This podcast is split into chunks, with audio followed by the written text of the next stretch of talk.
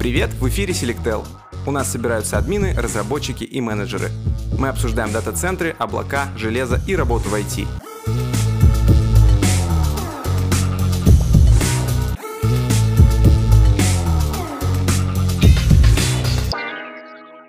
Мы сегодня собрались для того, чтобы пообщаться, как, знаете, уже, так скажем, традиционно практически с ребятами из Selectel. Соответственно, это их канал, в общем-то. Они у нас э, хозяева, вот, а мы такие типа гости, вот, и, соответственно, сегодня здесь я и Макс из Завтракаста, вот, с нами сегодня Саш Тугов э, пришел как раз-таки из Selectel, кстати, у нас еще бессменно все время приходит Руслан, это эс эм эм-щик, который как раз-таки вот вас этим замечательным контентом всем и почует, но он все время такой, типа, тихорится. Вот, и, в общем-то, мы еще сегодня ждем э, ребят из, э, э, в общем-то, Playkey, вот, а к нам, по идее, сегодня должен Роман Епишин прийти, вот, но вместе с нами сегодня еще, кроме всего прочего, Вова Туров, это специалист по тестированию оборудования Selectel, вот, а, в общем-то, у меня такое, ну, я такое, что Дима, я не знаю, к нам сегодня придет или не Дима придет. Дима сейчас две минутки пишет, собирается. А, ну вот. Окей. Вот. Так что, ребят, вы там пинганите Роман Епишина. Вот. А, так что будем надеяться, что он тоже к нам дойдет. Вот. Короче, ну раз шестнадцать тридцать, значит, народ уже начинает подходить. А, опять же, о чем мы сегодня говорим? Мы сегодня говорим про облачный гейминг. Дима, привет! Здравствуйте, Дмитрий. Он да. нас не слышит. А, да, слышится, есть. Отлично. Там просто у телеги есть такой момент, что когда ты заходишь, реально кажется, типа... Она не сразу тишина. Подключается, да. Это да. правда. Паша не, не, все, не все ворует красиво, понимаете? Вот у Clubhouse все работает хорошо. Не так, что у Clubhouse, который не работает уже. Ну почему? Он, кстати, отлично работает, опять же. Просто не в России, да. Я периодически захожу, смотрю, что там много сидит японцев, много американцев и так далее. Ну, как бы в США он, он живой, и я там даже иногда слушаю некоторые панели про фотографию, и реально там есть люди, просто он в, рус... в русскоязычной среде как-то быстро перекатился на другие площадки. Кстати, раз у нас сегодня разговор про облачный гейминг, вы знаете, что из Google Stadia ушел чувак, который разрабатывал протокол WebRTC, который используется... Вот в голосовом чате, в котором мы с вами сейчас разговариваем, в большинстве, наверное, программ для общения, ну, или голосом, или видео через интернет, и в том числе и в Clubhouse. Так вот, чувак ушел из Google Stadia в Clubhouse. Делает собственный протокол, да. Слушайте, ну, это, конечно, на самом деле очень смешно, потому что, напоминаю вам, что рис бежит из плова, вот, и, в общем-то, в Google Stadia реально довольно грустноватая ситуация, тут действительно потихонечку уходит куча людей ключевых, но самое было, конечно, ужасно, когда, я помню, мы разговаривали с Дороничевым, который является, в общем-то, главным продуктом, соответственно, всей этой э, истории с э, Stadia. И он мне задвигал очень пространную телегу о том, что, э, в, общем, в общем-то, во всех бедах Stadia виноваты ее пользователи. А, ну, как всегда, народ не тот. Виктор-гейминг. Ну, ну типа, да. Уровень. Именно, ну, то есть, типа, как бы пользователи не поняли, в чем является гениальность модели Stadia. То есть, по факту, он подразумевал, что, типа, Stadia очень крутая тем, что у них есть целых три модели распространения контента. Есть абсолютно бесплатные игры, которые можно поиграть абсолютно просто полностью бесплатно. Есть игры по подписке, которые ты можешь получить, такие, скажем, ну, не супер а-а-а-а-а-а, вот эти вот все игры, да, а просто хорошие игры можешь получить. А есть вот эти вот те, те самые пять А игр, вот, которые супер-пупер крутые, типа условного Киберпанка, которые, естественно, в подписку не входят, и за них надо заплатить, вот. И как бы я его спрошу, типа, мол, окей, хорошо, но когда ты платишь за эту игру, типа, как бы она же, ну, типа, если ваш сервак-то там не работает, она же тебе недоступна. Ну, на что он парирует, что, типа, есть же игры, как бы, типа, а-ля условные там Destiny и так далее, которые тоже недоступны, если сервак не работает, хотя ты за нее mm-hmm. заплатил, что, в принципе, логично. И, в принципе, логика в его рассуждениях есть, но, понимаете, слова-то красивые, но ты пидор. Понимаете? Отлично просто. Поэтому как бы тут так получается, что, что, к сожалению, как бы вы можете сколько угодно и сколько хотите как бы говорить о, о прекрасной бизнес-модели, насколько она типа круто работает. Но при этом, да, Тимур говорит про грустные вещи, я могу сказать про хорошие штуки, потому что я вот последние несколько месяцев периодически пользуюсь Playkey и джи эф эн.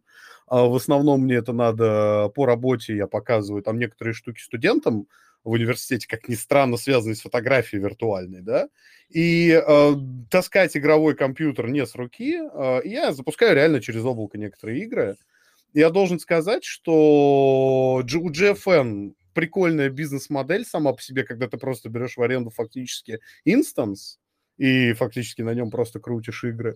И неплохо работает. И Playkey, как ни странно, работает очень хорошо. То есть прям, прям реально а нормально. А ты пользовался? Я ни разу не да. пользовался. Почему? Я пользовался...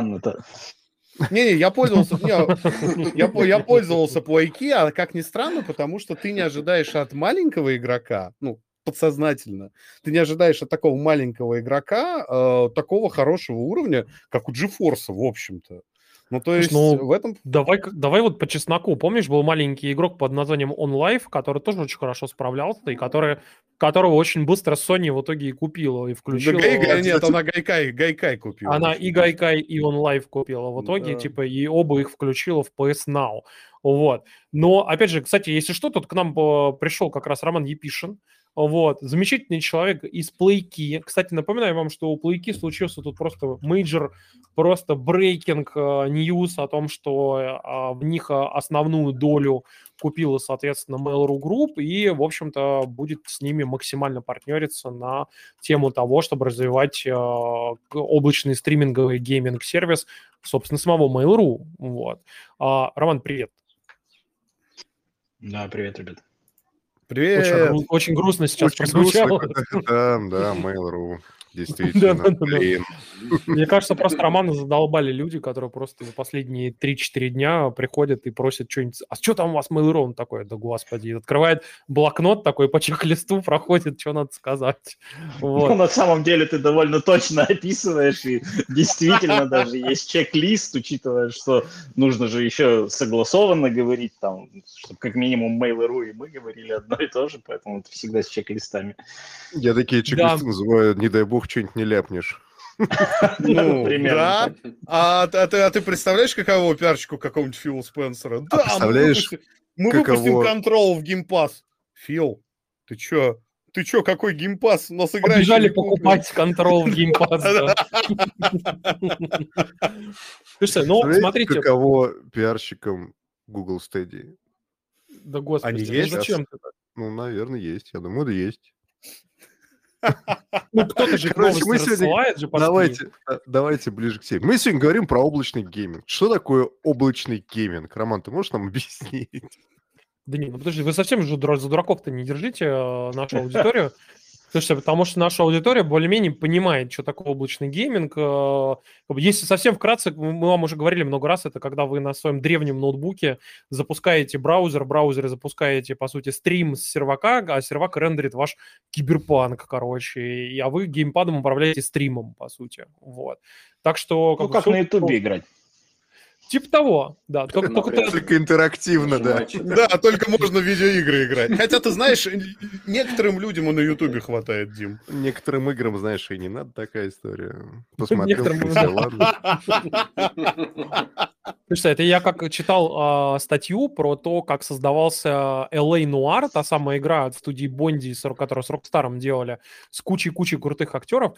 И там были интервью актеров, типа, ну, как у них там дела спустя столько лет после выхода эл эй Noir. И там одна женщина, которая играла такую прям такую стерву, вот, она говорит, что, блин, это на самом деле была супер гениальная, крутая роль, вот это все, это было очень интересно. Спрашивает, а вы играли? Да нет, вы что, типа, я даже персонаж сдвинуть не могу, он у меня в стену упирается.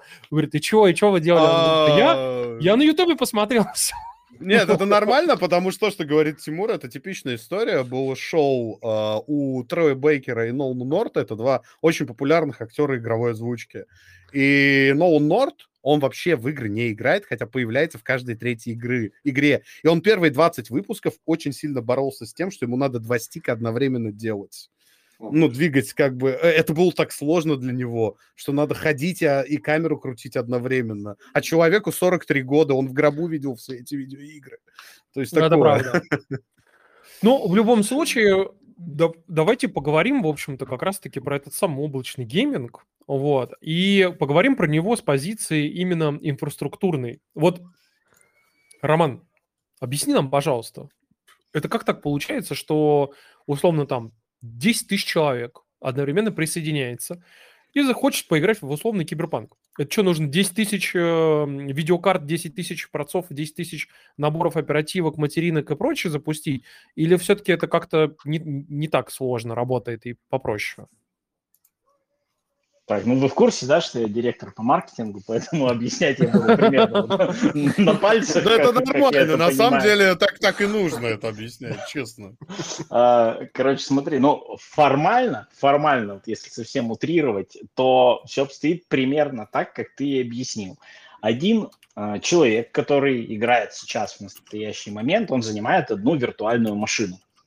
А вот mm-hmm. какое железо требуется для одной виртуальной машины, это как раз зависит уже от э, там, конкретного сервиса и его конкретного оборудования. Это действительно может быть э, ну, просто как бы удаленный, мощный, обычный пользовательский компьютер. И, например, там, в децентрализованном решении мы именно их применяем. Э, и в таком случае действительно, чтобы десять тысяч человек играли одновременно, тебе понадобится десять тысяч вот таких вот просто мощных компьютеров, где-то удаленно стоящих. Вот. Если это специальное оборудование, то там уже идет действительно серверная стойка, на которой там сколько-то видеокарт. На одну видеокарту, если это там специальная видеокарта от NVIDIA для облачного гейминга, может, если не ошибаюсь, до двух или даже до четырех виртуальных машин приходится. Опять же, зависит от того, какие игры вы хотите на этих виртуальных машинах запускать. Я помню, мы этот квест решали э, в рамках масштабирования и уткнулись в ту проблему, что если требуются там ультрасовременные, супертребовательные игры, то там на одну видеокарту условно больше двух э, виртуальных машин не повесишь. Вот. А если это там что-то попроще, ну, там, я не знаю, World of Tanks, например, который все-таки... Доки, доки, Literal Club, да. Там, соответственно, можно помельче нарезать. Но если заявлять именно клаудгейминг как возможность играть в современные новые игры, требовательные в высоком качестве, то тут, конечно, не разбежишься. Действительно, минимум виртуальных машин на железо приходится. У меня сейчас будет супер, подожди, коварный вопрос, прям супер коварный вопрос. Потому что, когда все люди говорят о том, что типа там, ну вот, ПК там нужен для того, чтобы играть там в киберпанк на максималках, потом смотришь типа топ из Steam, а все играют в доту. Вот. Или то же самое, как там про PlayStation, все такие, ну вот, вот сейчас будут все играть в God of War, смотришь, а там все в фифу играют. А во, вот в Playkey, вот во что играют-то реально? На самом деле во что? Хороший вопрос. Есть этот эффект, о котором ты говоришь. То есть у нас в топ десять входит и Dota, и си эс го, на секундочку, хотя уж казалось бы си эс го, но тем не менее. Что там еще из такого вот сетевого... трэша, да простят меня поклонники мультиплеера. В общем, World of Tanks тоже входит... World of Tanks тоже входит, кстати, но при этом все-таки вот тот же там Киберпанк, когда выходил, он туда попал. Ведьмак, он туда попал. Был всплеск интереса где-то в течение недели после выхода Метро Исход. Прям стабильно сидела, причем на первом месте где-то пару дней. Uh, Call of Duty, uh, этот сетевой Warzone. Mm-hmm. Warzone же, да, он называется? Я просто сам да, большой поклонник мультиплеерных игр, как вы поняли, да? Так вот, uh, он тоже стабильно держится в топ пять, по-моему, даже. То есть, действительно, uh, трендовые, хайповые игры, они в топ попадают, но старички вот эти вечные, типа доты, они там тоже удерживают позиции. Слушай, я вот не понимаю, не очень. World of Tanks, он же на любой картошке идет. Зачем его запускать в облачном гейминге? Слушай, а подожди, конечно, там какой-то крутой новый движок вроде представили несколько лет назад. Ну, можно я... на старом играть же, вроде, по идее, нет? В офисах играть, ребят, в офисах, потому что даже если ваш офисный компьютер запустит World of Tanks, ваш офисный фаервол его не пропустит. Это так работает. А там же будет по эл дэ пэ все идет, скорее всего. Вот, история вся в том, что реально я знаю людей, которые вот у нас, я не буду называть где, но вот у нас в универе играют, пользуясь Playkey, в сетевые игры. А, то есть mm-hmm. потому, что, потому что это просто позволяет обходить некоторые внутренние ограничения, которые наложены сетью. То есть это будет, кстати, работать, я тоже пока админы не догадаются на фаерволе еще заблочить. Они не гадают. Саш, когда-нибудь я расскажу тебе, как работает айтишечка в университетах, и ты повесишься на шнурке. Вот серьезно. О, кстати, классная тема для следующего войс-чата. Да, подписался Макс, все, пока. Как работает ай ти в госвузах и прочих всяких штуках. Слушайте, но расскажите, пожалуйста, про технологическую часть вот этой всей истории. Например, вот это вопрос, наверное, как раз к Вове и Саше в первую очередь, о том, что, ну вот хорошо, у нас толпа народу сидит, играет. По сути, это означает какое-то нереальное количество битрейта, потому что можно сказать, что люди сидят и там часами смотрят, по сути, в онлайне какой-то некий фильм. Или, так скажем, типа даже не фильм, ну там типа в тысяча восемьдесят пэ или в четыре ка даже. И вот их много-много сейчас одновременно стримит, причем стрим еще и такой, который должен быть явно в хорошем битрейте, чтобы он был безлаговый, какой-то с минимальной задержкой. Как этого добиться? Как добиться в первую очередь задержки минимальной вообще во всей этой вот замечательной конструкции? А, ну смотри, задержки-то, собственно, как раз размещение в дата-центрах, собственно, в тех городах, где у тебя больше всего пользователей, и по максимуму подключить к себе как можно больше напрямую операторов связи, либо подключиться в DataX какие-то, ну, точки обмена трафиком, да, чтобы как можно короче сделать путь от твоих серверов до а, конечных пользователей. Ну, кажется, что это на самом-то деле не суперсложная задача. А, мне вот на самом деле технически гораздо интереснее, как вот оно под капотом сделано у ребят. Uh, просто чисто интересно, сколько там, насколько большие там инфраструктуры, как они это все там отменят. Как, например, решается интересная задача. Mm, ну, вот я сейчас сегодня, кстати, заходил в Playkey, там свой аккаунт, uh, точно недавно нарезался.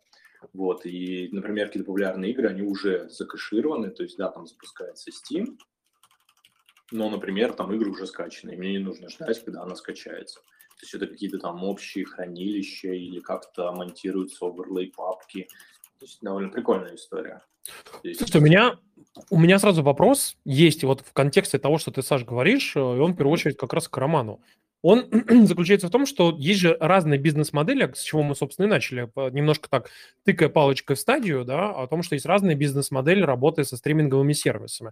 Есть, условно, там какой-нибудь xCloud от Microsoft, PlayStation Now от PlayStation, который, по сути, ну, ты за счет подписки а, запускаешь каталог, в общем-то, PlayStation и каталог Xbox, но они являются платформодержателями, и у них уже есть, соответственно, договоренности с издателями.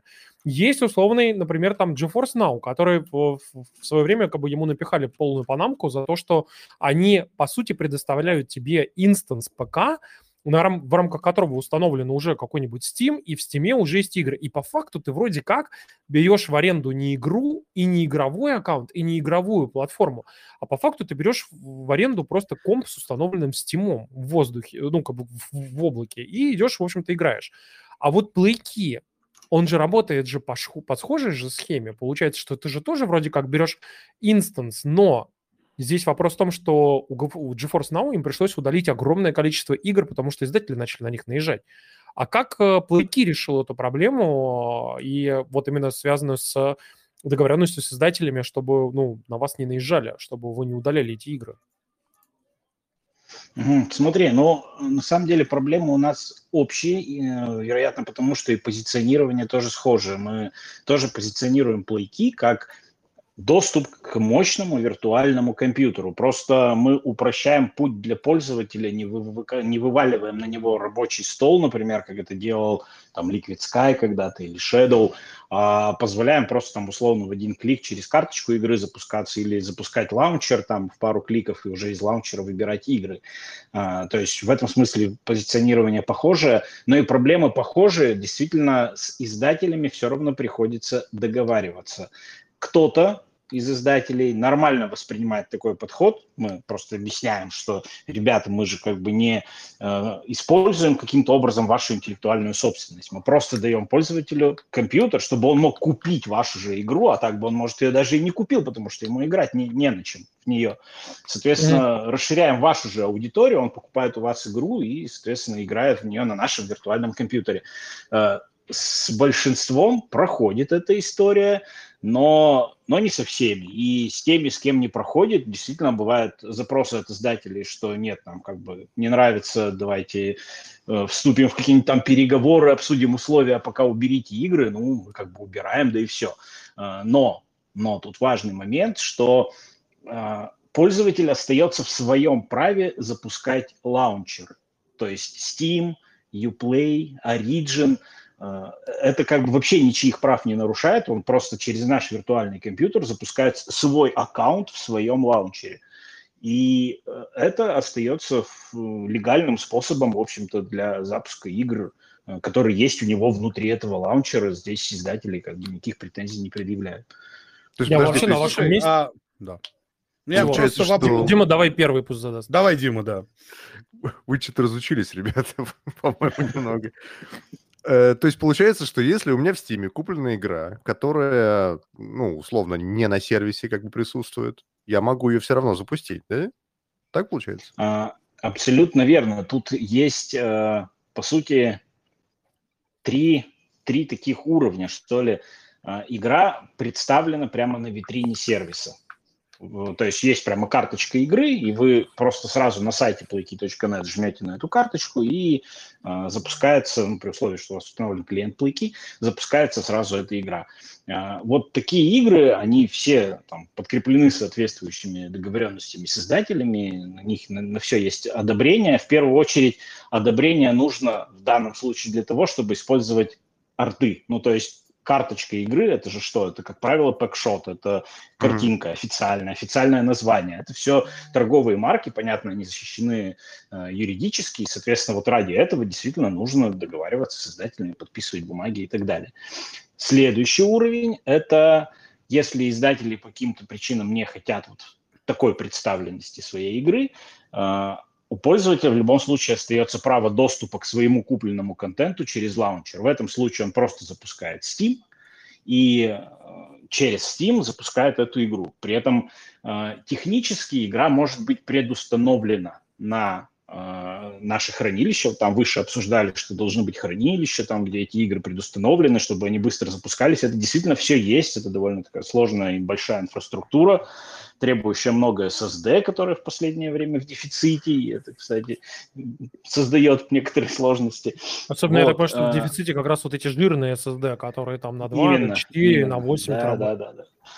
Вот. Это, это как бы второй сценарий. Когда через лаунчер ты быстро запускаешь игру, потому что она все равно предустановлена. Просто никакие арты не используются, а предустановлена она в хранилище, просто чтобы пользователь ее быстрее мог запустить. Но у пользователя она должна быть куплена. Это должна быть его игра.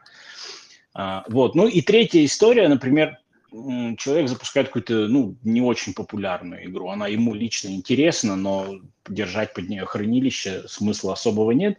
В этом случае игра просто загружается при каждом запуске, получается, загружается на виртуальную машину. Понятно, что сохранения его остаются, сохранения привязаны к аккаунту в Playkey, а так каждый раз загружается, это занимает, ну, там, в зависимости от игры, от пяти до двадцати минут. Ну, двадцать минут – это уже что-то совсем такое большое и тяжелое. Вот, Warzone. И, и играет. Да, слушайте. Если он двадцать минут качал эту игру, потом закрыл, ну, поиграл два часа, закрыл сессию, потом на следующий день снова запустил, она в аккаунте где-то закэшируется, сохранится, или снова двадцать минут ждать, пока она скачается, там, если я вдруг на другую ноду попал. Или... Да, в этом, в этом случае придется, придется ждать, да, это, согласен, не самый удобный сценарий. Каждый раз. Каждый речь раз идет придется, о непопулярных играх. Да. Но, но это, да, это речь идет о проектах, которые, ну, с этой проблемой сталкиваются условно единицы пользователей. Ну, я не знаю, один процент от силы, скорее всего, доли процента от всей аудитории. А-а-а. То есть все-таки топ популярных игр, он доступен по быстрому запуску. Хм, интересно. У меня, кстати, такой вопрос. Вот окей, хорошо, с издателями разобрались более-менее. Вот у нас, соответственно, пользователи, мы тоже поняли, во что примерно чего, как играют. Но, может быть, вы проводили какие-нибудь кастдевы а, в первую очередь. У вас люди-то, они как играют? Через что? Ну, то есть они там заходят с супердревних каких-то компьютеров, и в том числе еще интересен соцдем, например. Это люди, которые в основном там из регионов, например, или как бы наоборот более продвинутые люди там типа из Москвы, из Питера. И, соответственно, может быть, это люди даже как бы там с хорошими компами, но по какой-то причине им там важно поиграть у вас.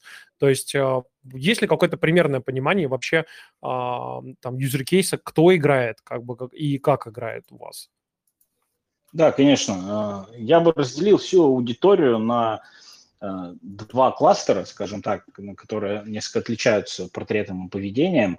Первый – это как раз успешные, достаточно состоятельные люди, для которых гейминг – это просто лишь малая часть широкого круга интересов, и они просто не хотят, ну, неудобно им, не хочется заморачиваться с покупкой мощного игрового компа, последующими его апгрейдами, каждый раз скачивать, устанавливать игры, там еще что-нибудь с драйверами повозиться частенько приходится.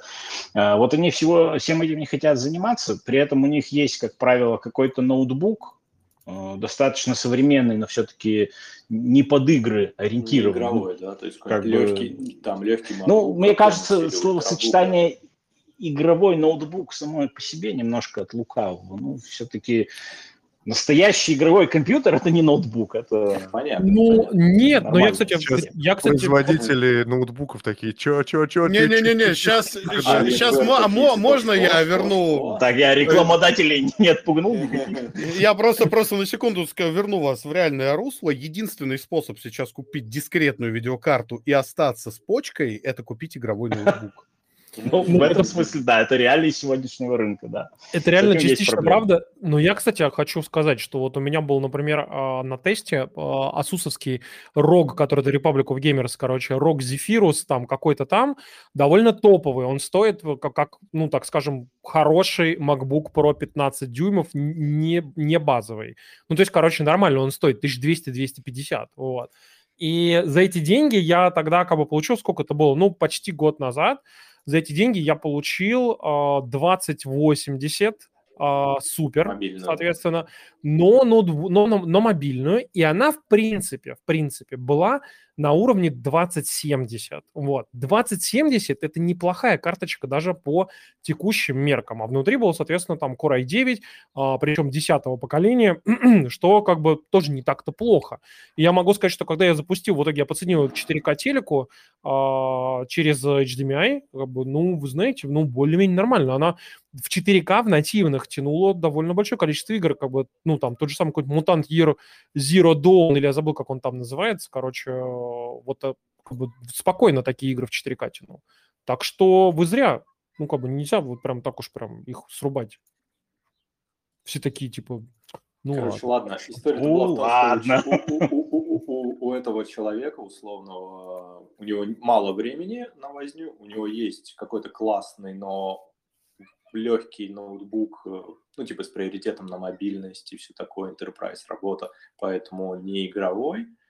Да, то есть это ультрабук, да, это Mac, да. Без дискретной видеокарты, чтобы подольше батарейка держала и все такое. Но он иногда хочет с него там в командировке погубиться, может что-нибудь, например. Кстати, ну, кейс, вот, кстати не в командировке. командировке.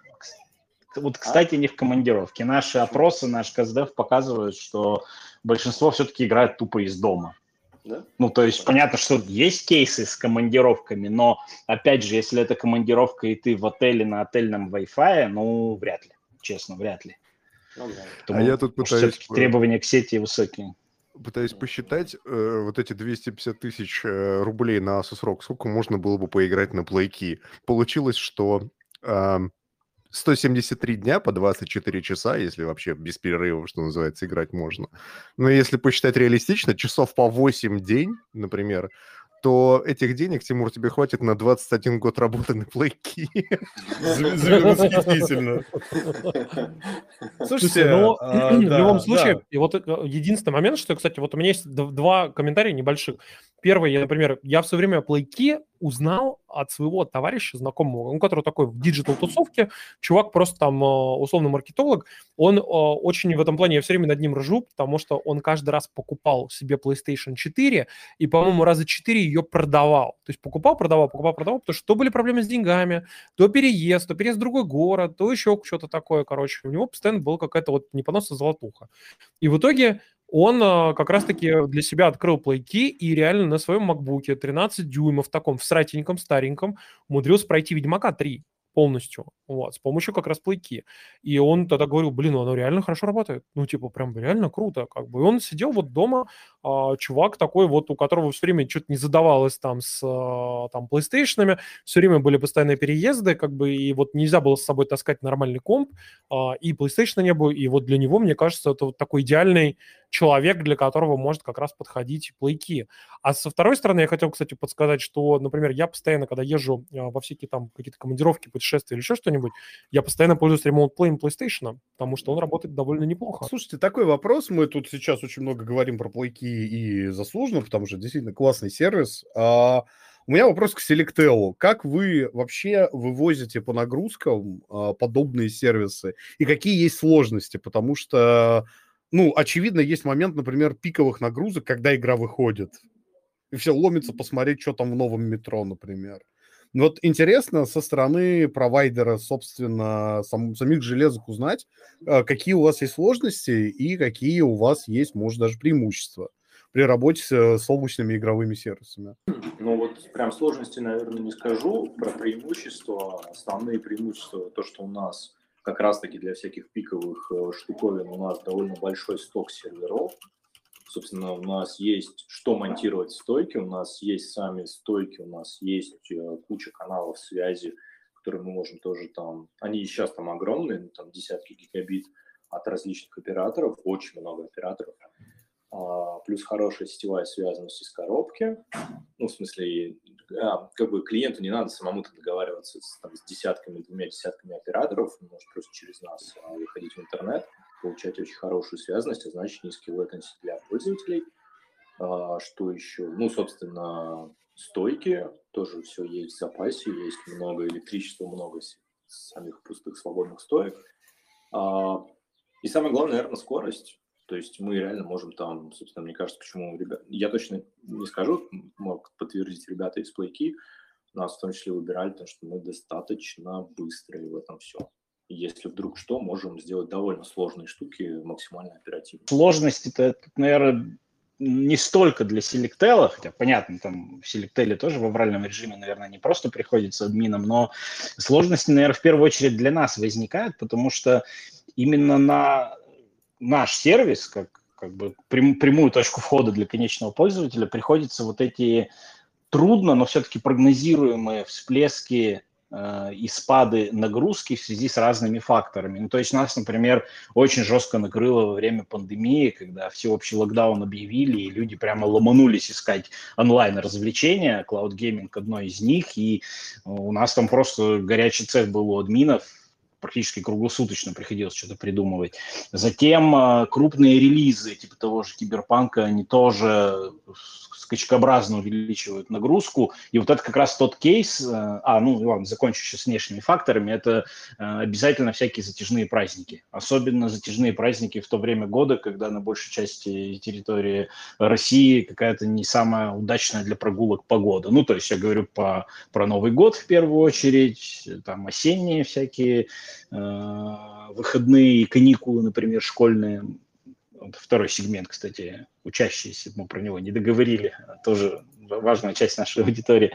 Так вот, вот для нас это действительно серьезная сложность. Почему? Потому что нужно таким образом подготовить игровые слоты, чтобы, с одной стороны, не развернуть их слишком много, потому что тогда мы будем терять деньги, мы-то за них расплачиваемся. и в то же время не недооценить и не развернуть их слишком мало, потому что тогда у нас будут большие очереди, и мы опять же будем терять деньги, да еще и гребать негатив, потому что сразу там всякие отзывики и прочие сервисы взрываются негативными отзывами, что вот не поиграть толком, деньги заплатила, стою в очереди.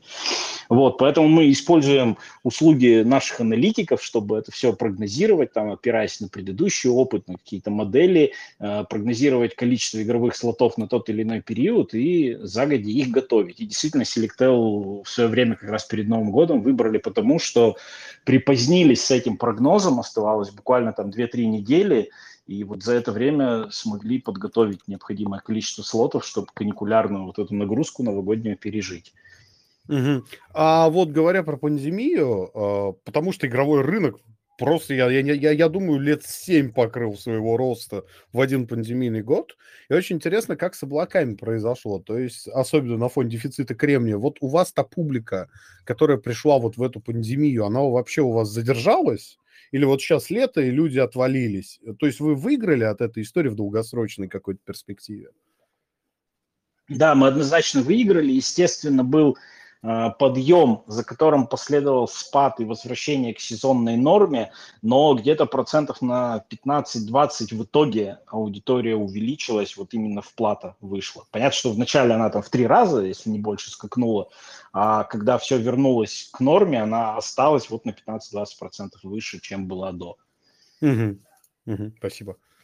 Вообще-то реально довольно круто и интересно то, что во время пандемии большое количество людей ринулось играть, и для них это стало хорошей точкой входа, потому что они изначально даже не думали, что вообще, типа, в принципе, играть интересно, что это вообще, типа, классно или еще что-нибудь. И, например, говорят, что, э, как бы, ну, я читал одно из исследований рынка, например, на Западе, о том, что женщин очень много внезапно начало играть, как бы, в стандартные такие обычные игры.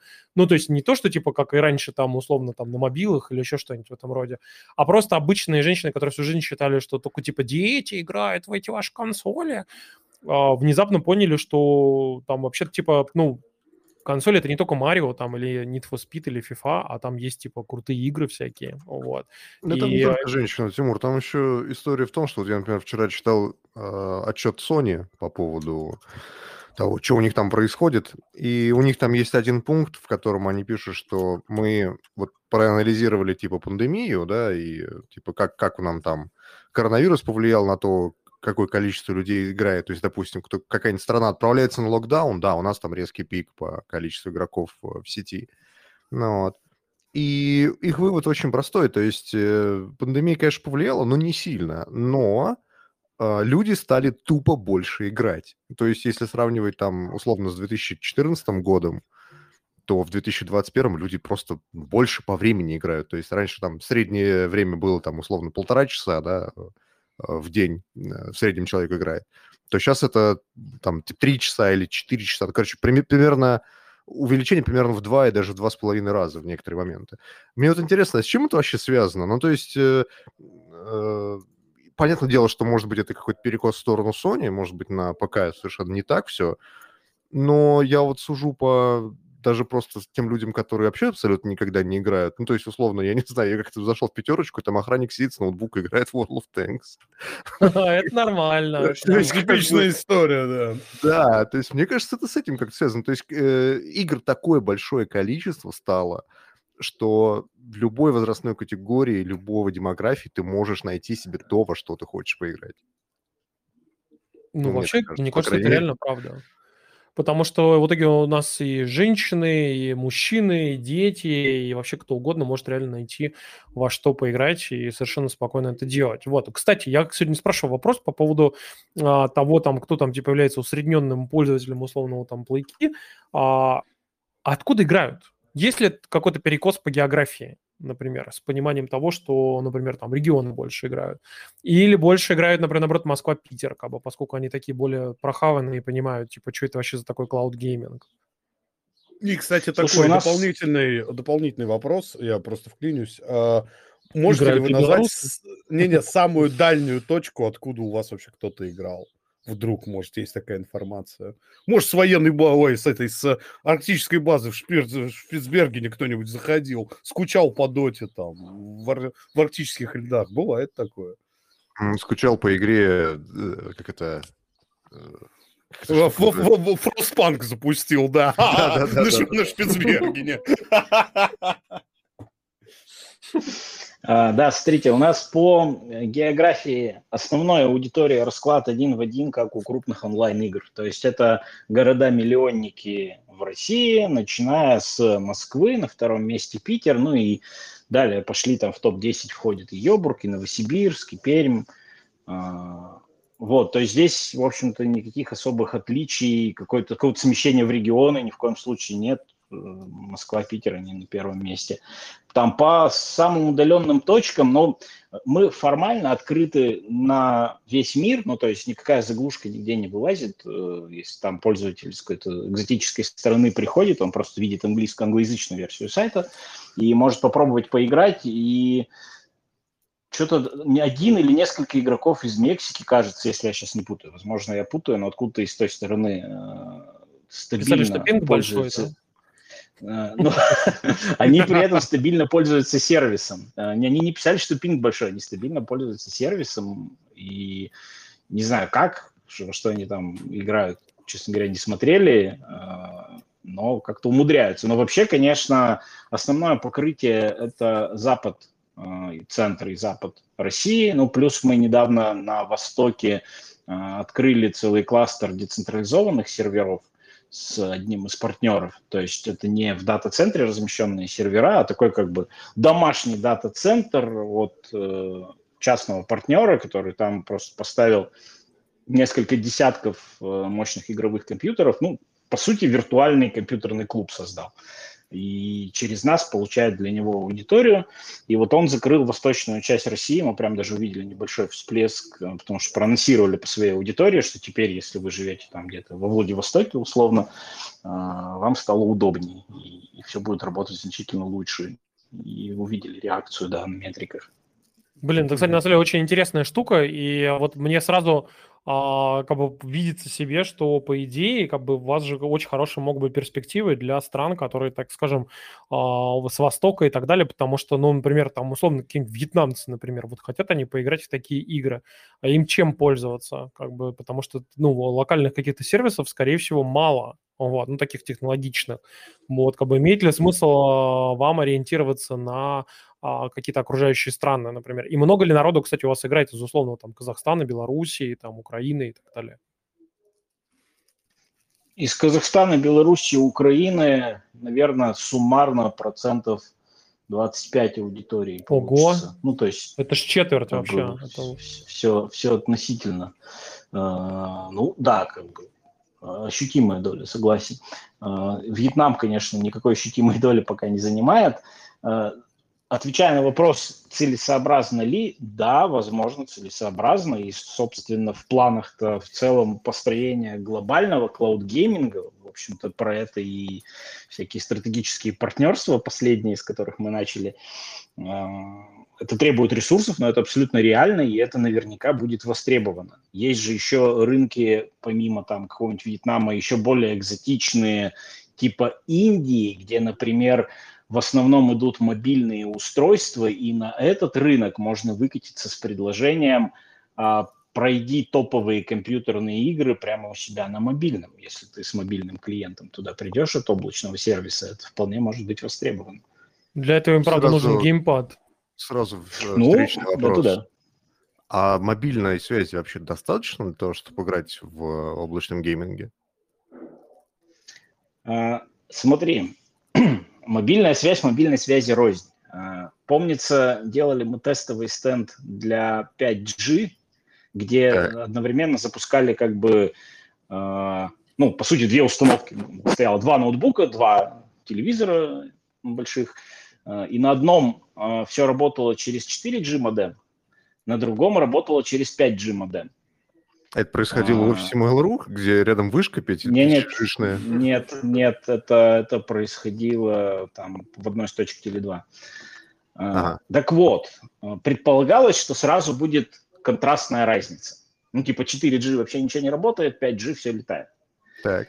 Де-факто, де-факто, пять джи действительно все летало, надо дать должное, но четыре джи тоже работало. И а речь, вот речь, идет, вот... а, речь идет о каком разрешении и какие, какое количество кадров там было? тысяча восемьдесят пи, тысяча восемьдесят пи, Full эйч ди, то есть, ну, не четыре ка, понятно, тысяча восемьдесят пи. Uh, так, я не помню, у нас Assassin's Creed, ну, в шестидесяти, по-моему, да, запускается, uh-huh. в шестидесяти эф пи эс. Вот, uh, и на первый взгляд, вот для человека с улицы условно, наверное, может, и разницы бы не увидел. Ну, типа, тут картинка крутится, там картинка крутится. Понятно, что если ты встаешь, начинаешь присматриваться, да, ты видишь и фрезы, и как бы пикселизацию картинки временами проскакивающую на четыре джи, стенде, на пять джи все стабильно. Но я к тому, что оно, в принципе, работоспособно. Но, опять же, это речь там о центре Москвы. Там, условно, у себя на даче, даже не в Подмосковье, я на четыре джи, конечно, в Playkey поиграть не смогу. К сожалению, не хватает сигнала. Поэтому в среднем четыре джи, наверное, все-таки недостаточно. Это уж если только у вас реально там очень хорошая связь, точка рядом, какой-то крупный город, современное оборудование. Там телефона в семьсот двадцать пэ можно играть. Экранчик-то небольшой, это же непонятно гонять там Full эйч ди или четыре ка на телевизоре. То да, да. Смотри, а, так можно и семьсот двадцать включить. Тем более, если это Индия. Верно. Вы знаете, в этот момент сейчас Nintendo Switch, как на том меме с обезьянкой, знаете, которая такая смотрит в сторону, ну, такая типа... Ну да. Потому что Nintendo Switch нам как бы говорит, что вы можете поиграть в игры даже с разрешением пятьсот сорок пэ. Да ничего, нормально. Графика не главная. Все нормально было. Да-да-да. Это все касается качества картинки. Но если будут при этом потери пакетов, там, слишком большие, понятно, мы обрабатываем потери пакетов, стараемся сгладить это все для пользователя, но если будут слишком большие, то все-таки играть будет некомфортно. Да, маленький экран сгладит проблему с разрешением, но если будут рывки видеопотока, то управлять будет крайне проблематичным персонажем. А если это какая-то сетевая игра, то ну, все как бы. Но вот по моему опыту в Азии четыре джи сети очень даже, по моему опыту туризма тогда еще там, у них на самом деле деревни-деревни, а четыре джи очень хорошие, потому что они поздно, у них рынок как бы начал развиваться, и там они с нуля сразу четыре джи строят, и в целом там интернет, ну, стоит копейки, при этом очень-очень неплохой. А у меня еще был вопрос, так что я думаю, для гейминга, потому что для гейминга больших проблем не будет, ну, по крайней мере, на начальном этапе. У меня еще был вопрос, как раз вот интересно, я сегодня играл, попробовал Playkey, э, так освежить в памяти, как оно, и посмотрел на прайс, и недавно я был с, с сыном, мы ходили в компьютерный клуб, так, по приколу, э, я посмотрел, что у нас получается по цене примерно одно и то же, что в компьютерном клубе, как бы пойти поиграть, что там, условно, в облачном гейминге, примерно одинаковая цена, и вот интересно два вопроса. Первое. Нет ли у вас, например, партнерки с компьютерными клубами, чтобы их машины, простаивающие, монетизировались, например, часть в ваш сервис? Это раз. И во-вторых, как вы вообще, может быть, видите конкуренцию с ними или нет? Или вы как-то отстраиваетесь этих? То есть, в моем понимании, облачный гейминг мне чем-то напомнил, как будто я в клубе, но, типа, как бы, ну, не, но нахожусь дома при этом. Угу. Ну, смотри, конкуренции мы особо, да и не особо никакой не чувствуем, а что касательно партнерки, компьютерные клубы, клубы просто очень нас выручили как раз в период пандемии. Вот это то, о чем я говорил, когда у нас скачкообразно выросла нагрузка, мы просто тогда там десятерными темпами стали доделывать свое вот это децентрализованное решение и в первую очередь стали общаться с компьютерными клубами, и реально у нас там до... сто пятьдесят виртуальных машин, по-моему, доходило количество, собранных чисто из разных компьютерных клубов Москвы, Питера, Перми. И тут получился хороший синер... как сказать, синергетичный, синергетический эффект. Многие из этих клубов были закрыты, ну, потому что они там во всяких торговых центрах, кинотеатрах и так далее. Все, все это закрылось на период локдауна. Аренду ребятам надо продолжать оплачивать, и мы здесь... тем самым помогли, потому что они, зарабатывая с нами, смогли, ну, как минимум остаться в ноле, а некоторые даже в прибыли. Я это знаю, потому что на Хабре пара статей даже выходила от людей, которые с нами работали, и вот у одного из них как раз компьютерный клуб, там что-то на два десятка машин, он прямо с цифрами все писал, и у него там чистой прибыли что-то тысяча восемьдесят даже вышло в месяц. Вот. Поэтому, да, мы с ними работаем, но, видимо, компьютерным клубам все-таки, когда они в норме могут работать с обычными посетителями, со своей аудиторией, им все-таки выгоднее это делать, потому что, когда локдаун закончился, постепенно они все-таки поотпадывали. И как бы на децентрализацию у нас сейчас в основном не клубы все-таки. У меня, кстати, тогда такой вопрос очевидный. Кстати, я хотел напомнить вам, ребят, что если у кого-то есть какой-то вопрос к аудитории, ну, то есть, соответственно, есть вопросы к нам там или к Роману, или к Selectel, то вы можете поднять руку, мы вас поднимем, и, соответственно, вы сможете его, свой вопрос задать. А я пока хотел спросить у Романа совершенно очевидно просто следующую штуку из того, что он только что сказал. Правильно ли я понимаю, что таким образом, если вы можете на локальный какой-то клуб взять, поставить или оборудование, или, по крайней мере, какой-то софт, который позволит им... по сути, стать вашей нодой, правильно ли я понимаю, что вы можете давать это обычным людям теоретически, которые могут свои компы в период неактивности, ну, там, типа, уехали, а комп в другом городе остался, там, на месяц, например, и его, получается, сдать вам в аренду, и чтобы он отрабатывал как нода для, там, других пользователей Playkey. Да, можем. В этом суть, как бы, децентрализованного решения, и оно работает. Я правильно понимаю, что... эта штука уже работает, то есть как бы какая-то некая партнерская программа для физиков, для обычных, которые там потенциально удовлетворяют клиентам, ну, удовлетворяют критериям, так скажем, для клиента, они как бы у вас есть уже, это уже запущено, это уже работает. Да, все верно, это уже работает, и, в общем-то, мы принимаем даже заявки, есть сайт такой плейки точка ай о, и там можно оставлять заявки на подключение к децентрализованной сети. Мне, кстати, интересно, а... получается, что если у вас такая децентрализованная сеть, то для экспансии в какой-нибудь условный регион выходит, что вы можете спокойно, например, договориться с местными компьютерными клубами, можете договориться с местными людьми, и там условно при наличии capacity в какой-нибудь там типа тысячу машин можно уже запускаться там в условном Вьетнаме. Условно, да. А у меня Круто. Условный вопрос. Да, потому что Кроме. Там все равно ряд нюансов есть. Каверзный вопрос, да, хочешь, да. Ром? Прям каверзный-каверзный. Вот я зашел ну, на Playkey... всего нет, но ты же все равно задашь. Конечно. Я зашел на Playkey точка ай о, и там написано Smart Solution for Cryptocurrency Fans. Convenient Platform for Miners to Rent Out Their Hardware. А что за предательство геймеров такое? Что это? Что это такое? Слушай, я, я не знаю, где там предательство геймеров. Да, это просто... сайт еще там со времен выпуска нашего криптотокена, то есть предполагалось, что децентрализация еще и с криптотокеном будет работать. Сейчас она де-факто пока работает чисто там на обычных деньгах, но как технологическое решение она работает.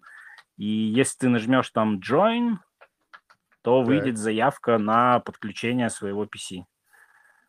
Я правильно понимаю, минимальные требования к железу, процессор шесть ядер, жесткий диск четыреста восемьдесят гигабайт, оперативная память шестнадцать гигабайт, NVIDIA джи ти икс десять семьдесят. а эм ди не поддерживается. Вопрос, почему, интересно, а эм ди не поддерживается? Что-то, что-то а, не хватает. Слушай, там с, с а эм ди какой-то большой квест, вот здесь мне уже точно технических знаний не хватит. Возможно, ребята далеко уже продвинулись с поддержкой а эм ди, но там не все еще нюансы решены. Почему-то, почему-то NVIDIA значительно легче работает. Mm-hmm. А, слушайте, э, я хотел спросить, вот пока мы не ушли от этой вашей партнерской программы, э, клево, вот мы сейчас говорим про компы, про инстансы условные, а если я разработчик? Сейчас есть такая, такая, такая тенденция среди всех этих сервисов, не только стриминговых, но и подписочных игровых сервисов, какие-то эксклюзивы иметь. Э, я разработчик, и я хочу, может быть, чтобы моя игра, может, не очень большая, стала эксклюзивом Playkey. У вас вообще как в планах? Есть поддержка таких вещей? Какая-то партнерская программа? Или как-то вы рассматриваете потом на это выйти? Или пока не думали над этим? Сомневаюсь, ну, что это скорее, вообще скорее пока не думали. Понятно, что лучше всего платформу развивают и продвигают эксклюзивы. Ну, то есть это и Epic Game Store всем доказал наглядно, когда активно и агрессивно захватывал рынок. И там Netflix по такой модели работает, например. Но применительно к нам э, пока не думали, ну просто в силу того, что недостаточно еще крупными были, чтобы какие-то стоящие эксклюзивы могли себе заполучить. Там, как Stadia, например, пыталась сделать, и как потом утекла документация, да, финансовая, там счет на десятки миллионов долларов за то, чтобы получать эксклюзивы хотя бы временные. А в итоге пукс-ринг. Ну, это крутая история. Да. У меня тогда сразу к тебе очевидный вопрос, который я думал, что Макс задаст, но он как-то не повернул в другую сторону, как пока задавал его. Если я разработчик, и мне хочется делать игры на Unreal Engine четыре или пять, но у меня нету мощного компа, можно ли у вас потенциально развернуть как бы в этом вашем инстансе условный Unreal Engine и сидеть как бы... Это был мой следующий вопрос, ну да. Да, и по сути вот фигачить как бы игру, потому что, ну, мой комп не тянет Unreal Engine там четыре в нормальных показателях каких-то. Да, смотри, в текущей реализации именно на пользовательском плейки точка нет такое не получится, он просто под это не заточен. Скажу по секрету, что внутри есть разработка как бы, ну, по сути, удаленного полноценного виртуального компьютера, который мог бы использоваться для подобных целей. Но это пока ни в каком виде не выпущено, ни в паблике, но вообще технически для этого никаких барьеров нет. Это вопрос просто, ну, как бы взять и сделать, включить в приоритет.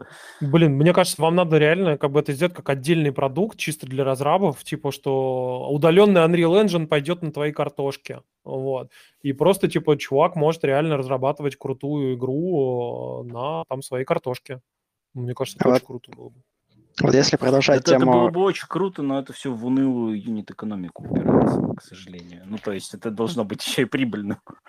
Ну да. Вот если продолжать тему разработчиков, то мне было интересно, если разработчик не самостоятельных игр, а модов, то есть там всякие Майнкрафты, еще что-нибудь, позволяет ли Playkey точка нет добавлять свои моды к играм, которых там нет в паблике? Нет. Это получается нет, доступ к файловой системе? Вот, да, мы его не даем. Нет. Ну, то есть, вы, грубо говоря, че? Если есть Steam вы че, Workshop... ребята?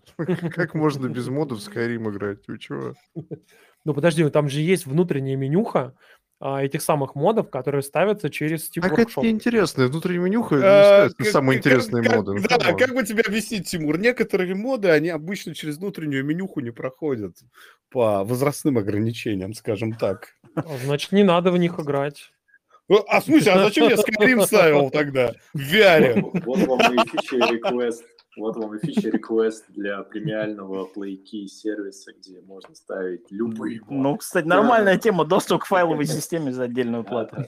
Так это на самом деле, я просто хотел сказать как раз к сервисам ви ди ай, да, то есть есть же и профессиональная среда. Тут интересно, вы, делая как бы такой би ту си-шный продукт, сделали его настолько технически крутым и классным, что у вас буквально там полшага, чтобы сделать какую-нибудь альтернативу энтерпрайзному, там, не знаю, ви ди ай, там, да, а-ля VMware Horizon, который просто космический денег стоит. Вот, а вы можете предлагать компаниям такие штуковины. Да. Ну, могли бы, ну, не знаю, это как бы как, как интересно просто в сторону смотреть. Да зачем даже компаниям? Тут, тут я недавно читал историю на Хабре, где мужик говорит, что у меня, говорит, ноутбук, и мне надо было смонтировать видео. Ну, то есть у меня Adobe Premiere на нем просто не запускался. Ну, и он где-то то ли у Digital Ocean, то ли еще где-то взял виртуальную машину, туда запустил, по-моему, инстанс в Амазоне для того, чтобы, типа, к файловой системе доступ получить чем быстрый. И сидел себе, монтировал видос в Adobe Premiere. То есть... И что, он купил Adobe Premiere специально для того, чтобы это сделать? Ну, может, Adobe Premiere у него есть, я не знаю. Может, он его спирается. Просто сам, сам, сама, сама штука, это, что ты вот берешь это, и делаешь. Это, это немного не так работает. Вы можете, и мы сейчас это делаем с нашим полнометражным фильмом, который мы сейчас до, доводим до фестиваля, потому что у нас приняли заявку. И поскольку даже мой домашний компьютер не сможет в срок успеть его обработать, мы арендовали на Амазоне, э, простите, Selectel, арендовали на Амазоне сервак, и он нас тупо считает. Мы туда отправляем дату, он нам просто считает. Там даже программа не стоит. Там стоит специальный терминал, который, собственно, кодер принимает данные. И он нам на выходе дает четыре ка-картинку непожатую. Ну, yeah, я говорю есть... скорее про больше пользовательский подход. То есть, условно, я захожу на там playkey точка ай о и там еще какой-нибудь, вот, и нажимаю кнопочку и получаю, по сути, виртуальный компьютер вообще в принципе, на котором все что угодно могу запустить. Хочу, запускаю Premiere, хочу, запускаю... майнинг, эфира какого-нибудь и так далее. На самом деле, это, кстати, крутая штука, ничего не скажу. Я бы такое вот тоже бы использовал, например, вот если бы мне было бы нужно там какой-нибудь очень крутой комп, очень удаленно, Ну, то есть ты сидишь где-то там, блин, на Кипре, короче, там отдыхаешь, а тут тебе говорят: бро, у тебя есть три часа, чтобы сделать какую-то дичь там, ну или там до завтра, короче. Ну и ты идешь, блин, и, и делаешь. И все такие, типа, блин, ну, это как черт. Раз все и называется, ви ди ай, сервис, и все так. Mm. Вот. Слушайте, ну, в общем-то, смотрите, я считаю, что как бы очень круто, как бы, что мы подняли эти все темы, это очень классно. Вот, и хорошо, что поговорили. Мне, кстати, интересно, что, конечно, будет с Playkey в будущем, вот, потому что, ну, как бы, с одной стороны, есть там джи эф эн, который, как бы, сейчас потихонечку встраивается ко всем там, и все покупают у него, по сути, как white label такую, типа, тему, но, с другой стороны, теперь у нас с Playkey, как бы, часть эм эр джи, вот, и что с этим будет, вот, непонятно, как этот рынок будет развиваться, но, с другой стороны, я правильно понимаю, что в целом интерес к такого рода историям стриминговым появился вообще у всех крупных ай ти-компаний а, вообще в России. Вот. И что все так или иначе приходят за какими-то или white-label решениями, или за партнерствами. Это вот как раз вопрос к Роману. Да-да, совершенно верно. Где-то с две тысячи девятнадцатого года не только в России, а в целом в мире прям второе рождение клаудгейминга, второе после вот эпохи OnLive, Gaikai. И это все пока по восходящей идет. Сейчас все операторы связи, некоторые банки, которые уже не просто банки, все как бы заинтересовались клаудгеймингом. Угу, понятно. Я, кстати, слышал, что самая смешная, наверное, новость была о том, что свой сервис практически вывела в итоге на рынок. Там вообще уже все договоренности были, уже весь дизайн, все-все-все. Это Walmart. Mm-hmm. То есть, по сути... Такой типа Ашан. Я прям представляю себе, что Ашан Гейминг. Ашан Гейминг ты запускаешь, а там только фри-ту-плей. А там только фри-ту-плей, да. Я бы не удивился. Но в любом случае... Кстати, подняли руки. О, отлично, ребят. Есть Юрий. Первый. Давайте Кирилла. Кирилл, Кирилл давай. Наш замечательный, кстати, человек, который в Завтрачате делает суперкрутые стикеры. Давай, Кирилл. Здорово. Так вот, у меня такой вопрос. А вот как вы думаете, могут ли к нам прийти и xCloud, и PlayStation Now? Мне вот так кажется, что они прийти не могут, поскольку у Sony своих серверов нет в принципе, а у Microsoft Азура в России вроде бы нет. В своей презентации сказала, что в Россию она не пойдет, ну то есть именно в плане пи эс Now, а в Европе она будет усиливать присутствие в этом плане. Мне вот в этом плане интересно, что скажет Selectel, потому что у вас же есть а наверняка примерное что? Понимание, что там вообще на рынке происходит. Не-не, это вопрос явно к ребятам из Playkey. Я как бы... Я не я, и шуба не моя. Короче, я понял, меня вытолкали вперед. Ну, в общем, тут тема-то очень простая. Нельзя сказать за Sony и за Microsoft, что там они на самом деле думают, и к ним в голову не залезешь, но вообще... На мой взгляд, возможно, все. Ну, то есть, да, допустим, они захотят, ну, тогда они решат проблему с серверами, что-то где-то разместят и выйдут. Могут ли они выйти, не размещая сервера? Ну, скорее всего, нет, потому что это большие корпорации, которые просто обязаны обеспечивать, вроде как, э, отличный пользовательский опыт, а они вряд ли его смогут обеспечить, э, особенно в каких-то восточных, там, центральных частях России, без... серверов на территории страны. Вот и все. Если разместят, то выйдут. Нет, ну, наверное, нет. Будет забавно, если придет Microsoft и купит у Selectel мощности для Азура. Да. И, будет, и будет с этим Азуром здесь, короче, тусить. Будет реально забавно. Но в любом случае, Кирилл, мы действительно никто из нас не знает, но я тебе могу сказать так, что как бы с высоты дивана, такого прям аналитического, что Sony действительно, скорее всего, если будет что-то такое снимать, то а, они могут, могли бы это сделать у всяких Акамай, у Амазона и так далее, но в России их нет, поэтому снимать этого ничего не будут. И самое главное, что для PlayStation Now, для пи эс три требуются как бы инстансы, которые умеют запускать игры от пи эс три, а как бы в России это явно будет развернуть крайне сложно. Вот. А учитывая нашу замечательную политику нашего государства, которое все больше и больше а, озлобляется по отношению к западным компаниям, и плюс, соответственно, консолидация всех а, крупных игроков ай ти в России, которые пытаются вытолкать западные компании и лоббируют это все, то я думаю, что будет крайне сложно на самом деле им сюда прийти. в итоге. Ну, короче, Sony, можно... Sony контора солнышек, да.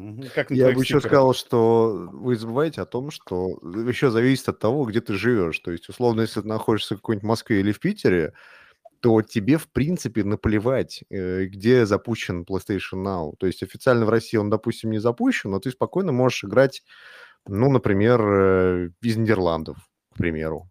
То есть через какой-нибудь ви пи эн. Это даже, даже не слишком большой будет пинг, и, в принципе, это вполне играбельно.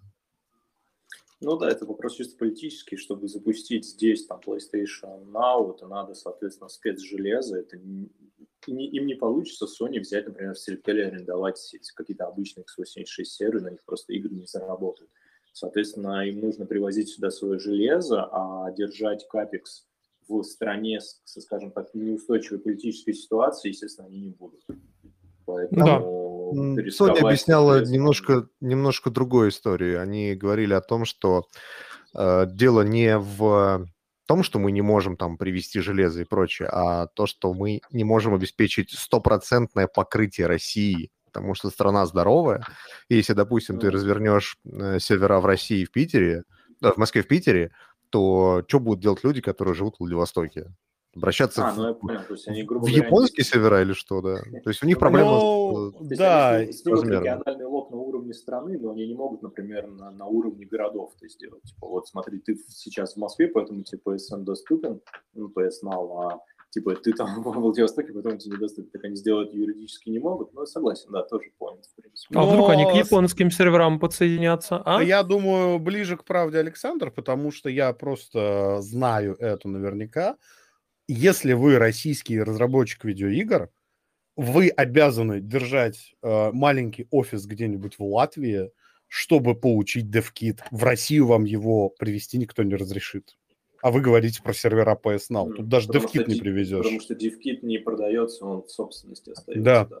да о чем он, речь? Он потому что да. не сертифицирован а, в России. А так как он не сертифицирован, то в момент, когда он будет приходить в таможню, то в этот момент его признают шифровальным устройством, который, на которое вы не имеете права. эф эс бэ его не пропускает. Была целая отдельная статья на ди ти эф, где чуваки, которые разрабатывают игры на консоли в России, как раз они рассказывали о том, какие сложности ради того, чтобы привести DevKit PlayStation нужен. Потому что с Xbox полегче. В Xbox вы можете любой Xbox, по сути, превратить в DevKit. Так что как бы, да. там все легче. Вот, да. У нас еще один был вопрос, кстати, кроме да, Кирилла, давай, еще Юра, Юрий давай. К нам приходил. Юра, мочи давай. Если что, нажми на кнопочку анмьюта, вот, и ты сможешь тогда а, задать свой вопрос. Или, скорее всего, Юра ушел мыть посуду, вот, слушая при этом нас, и сейчас быстренько вытирает свои руки, резко такой, типа, бля-бля-бля-бля, блин, что делать-то? Вот. Ну ладно, пока Юра, короче, там вытирает руки, вот, мы, в общем, хотели, наверное, проговорить последние моменты о том, что, кстати, мы сегодня хотели с вами затронуть вопрос. Мне, кстати, очень интересно. Вот мы, помните, только что говорили про пять джи, да, ну о том, что, типа, может быть, когда-нибудь он там запустится, вот это все. Но в целом вообще самая главная проблема облачного гейминга – это последняя миля. Потому что кроме там четыре джи, пять джи, мы просто все с вами отлично знаем, что... Ну, наверное, у большинства людей дома стоят какие-то картофельные роутеры, на которых просто по факту даже сами по себе роутеры там глючат и тупят. Просто, например, если ты хочешь передать файлы между компами, например, или еще что-нибудь в этом роде. А, как интересно, вот облачный гейминг а, борется с такими вещами. Вот как он способен бороться с вот этой самой последней милей, когда у тебя заходит человек, а у него там просто ничего не настроено, плохо работает, и вообще Switch в доме стоит с девяносто девятого года, например. Вот это мне интересно в первую очередь. А, так, я по своему опыту тебе скажу то, что я точно видел. Это какая-то, видать, ведется во время сессии аналитика, и мне потом...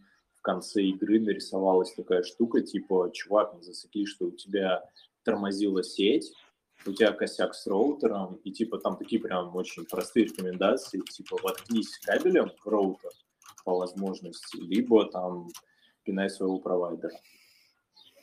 Вот mm-hmm. это то, что я видел. Mm-hmm. Может, еще что-то есть.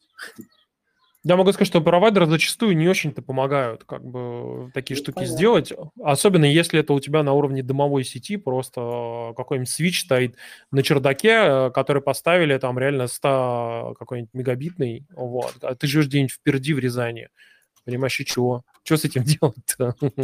Ну, вот, это, вот этот офбординг, про который говорилось, что там всякие советы после сессии, это действительно одна из составляющих нашей информационной кампании, потому что проблема последней мили – это серьезная проблема, и это, наверное, один из главных блокеров для клаудгейминга, потому что когда пользователь среднестатистически оплачивает тариф сто мегабит в секунду провайдеру, он уверен, что у него сто мегабит в секунду. В требованиях указано, что вам нужно условно там пятнадцать мегабит для игры, у тебя сто, ты запускаешь клаудгейминговый сервис, у тебя там все сыпется, не запускается, тормозит.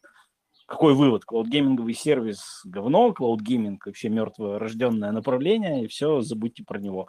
На самом деле, де-факто у тебя там на два и четыре ГГц Wi-Fi фактическая скорость дома может оказаться там один-два мегабита, даром, что у тебя тариф сто мегабит, потому что роутер старый, сеть зашумленная, микроволновка дает помехи и так далее.